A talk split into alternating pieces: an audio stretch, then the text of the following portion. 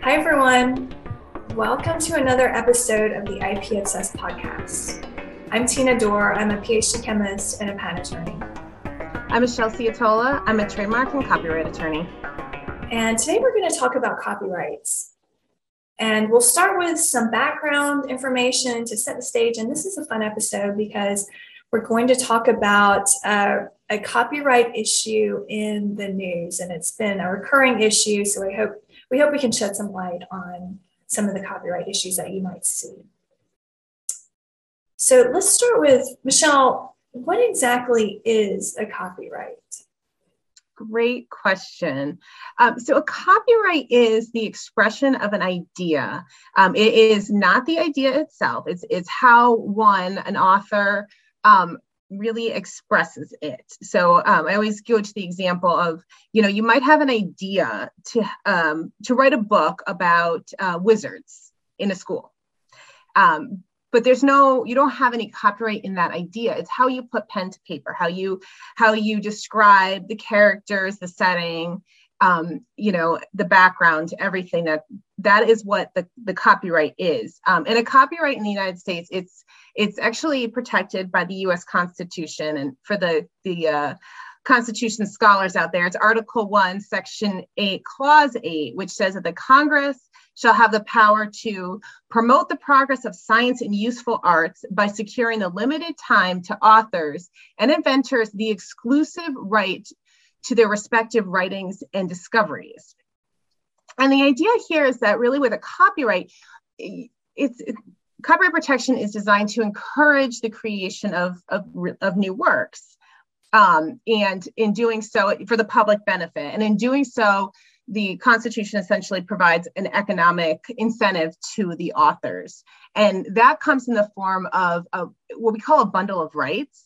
So a, when you have a copyright in a work, it entitles you as the author of the work to um, you know to make copies of the work um, to distribute copies of that work to perform the work publicly to display the work publicly uh, and to make derivative works. And, and, just you know for our listeners a derivative work it's a kind of a term of art um, or a legal term when we're talking about copyright and that is um, the right to make changes to the work. Um, common examples would be um, you know a translation of of a book into a different language um, you know, taking a book and adapting it to a movie. So those are all derivative works.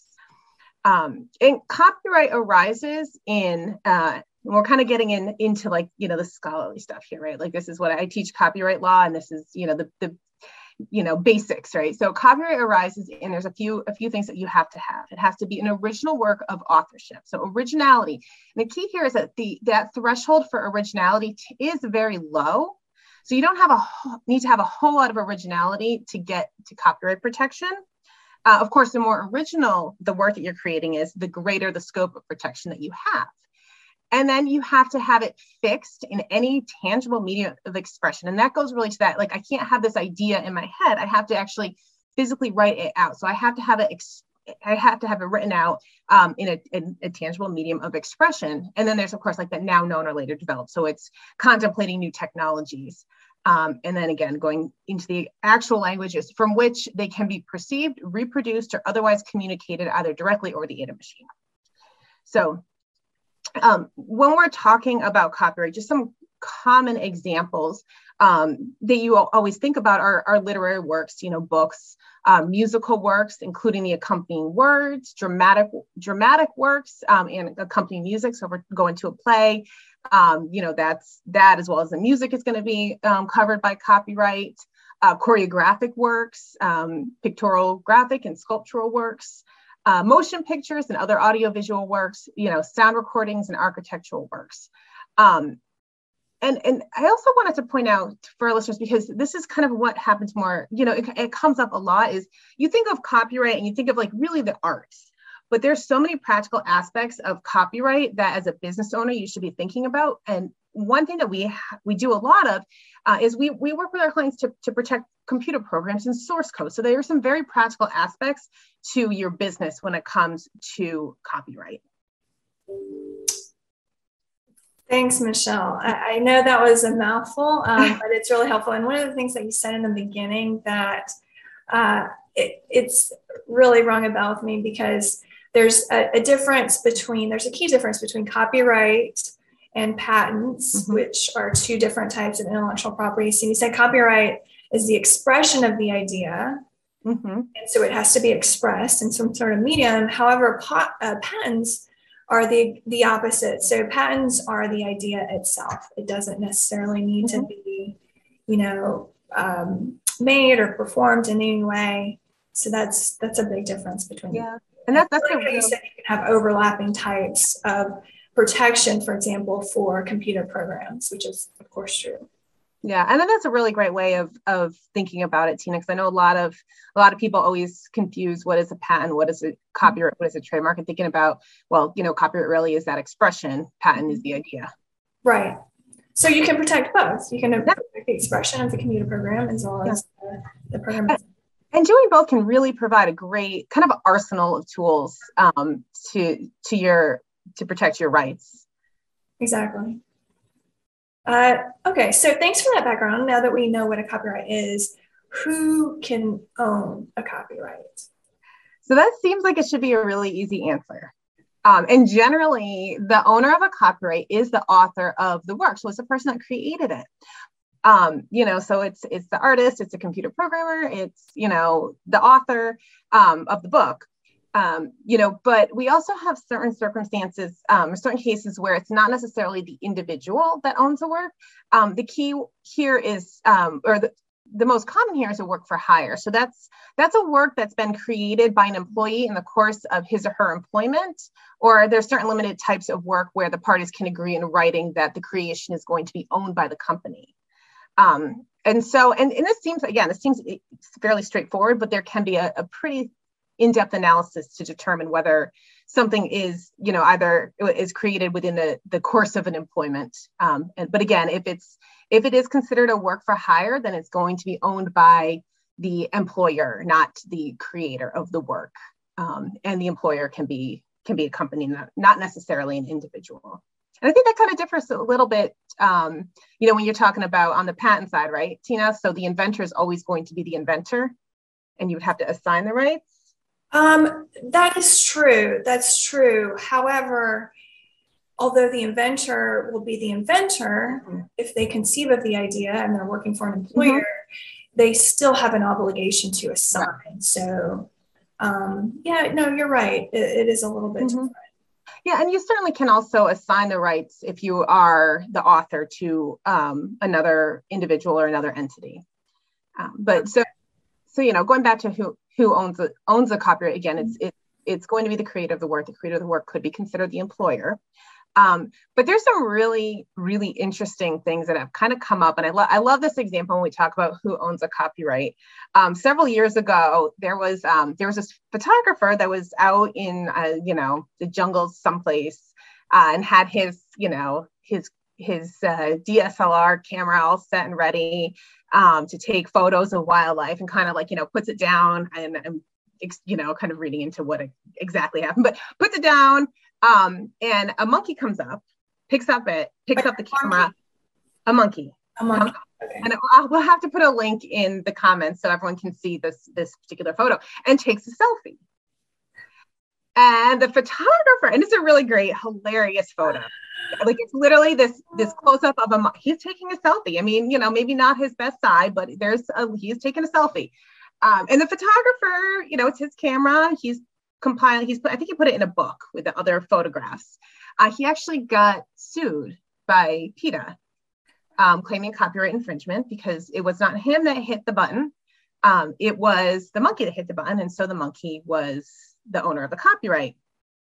Okay, so the issue here is that it has to be a human. It has to be a person. Um, again, we you know we treat entities as as people for purposes of, of copyright, but a monkey cannot own a copyright. Mm. Um, and so, you know, the author was free to use the photo in, or I'm sorry, the photographer was free to use a photo in his book. Um, you know, Another example, and this is kind of like really on the cutting edge, and we're as a copyright practitioner anxiously waiting to see what happens.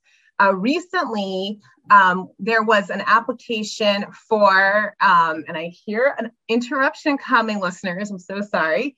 Um, there was a uh, individual, uh, Stephen Thaler, who, who had this creativity machine, and he used algorithms to generate work. So it was like this this um, this painting, essentially, that was generated by um, a creativity machine. It wasn't made by the an individual. Uh, it was an you know AI, artificial intelligence, and he filed an application with the U.S. Copyright Office. Um, and he claimed that it was, you know, work for hire, that it was generated by an by AI. Um, and not surprisingly, the U.S. Copyright Office denied his copyright claim. Now, you know, again, we go AI is is you know, it's not a individual, it's not a person. Um, so, so the outcome here wasn't so surprising.